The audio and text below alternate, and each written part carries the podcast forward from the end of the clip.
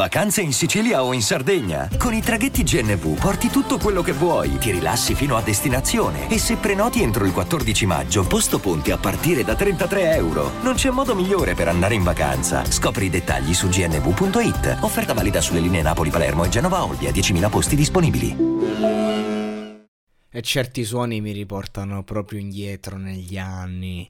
Ehm, perché cioè, questi erano proprio forti per le immagini che creavano. Ogni strofa ehm, non è neanche come lo dici e lo dici in un modo che ai tempi era efficace, efficace ancora oggi e magari qualcuno lo dicesse in questo modo, ma quello che dici perché non è io ti racconto ciò che faccio, io sono questo, io sono quest'altro, è proprio il racconto di quello che è. Mamma diceva morirai a quell'incrocio già hai l'immagine, ehm, oppure appunto eh, vedo questa puttana slava, cioè nel senso è una descrizione di certe zone di Roma. Non so se vi è mai capitato di farvi una bella passeggiata attorno al Verano, qualunque studente sapienza se, se l'è fatta. Ed è insomma impossibile non fare riferimento a Verano Zombie.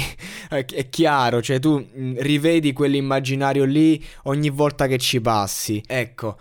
Ehm, però ovviamente non è che diciamo che si raccontavano un po' diciamo certe zone così, loro raccontavano proprio la periferia romana con un fare molto descrittivo diciamo, ehm, un po' come nel, nella cultura letteraria del verismo, Giovanni Verga Docet, visto che ho citato la sapienza, facciamo un po' di cultura, anche se cultura, eh, ne facciamo un'altra tipologia di cultura, ecco, non è che eh, chi ha ascoltava questa roba era così tanto a favore, diciamo, del mondo studentesco, tutt'altro.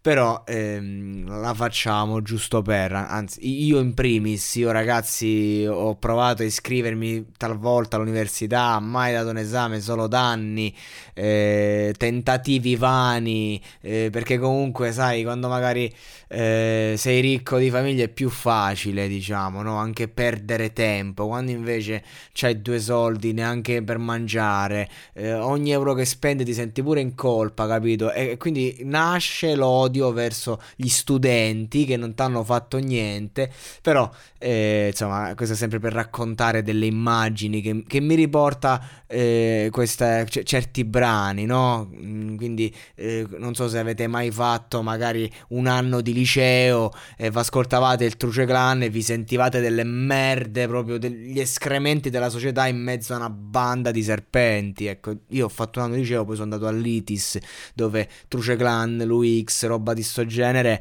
era l'alfabeto proprio, quindi mi sono ritrovato diciamo anche più in, in linea con i miei valori. Comunque, a parte questo, mh, mm, che volevo dire?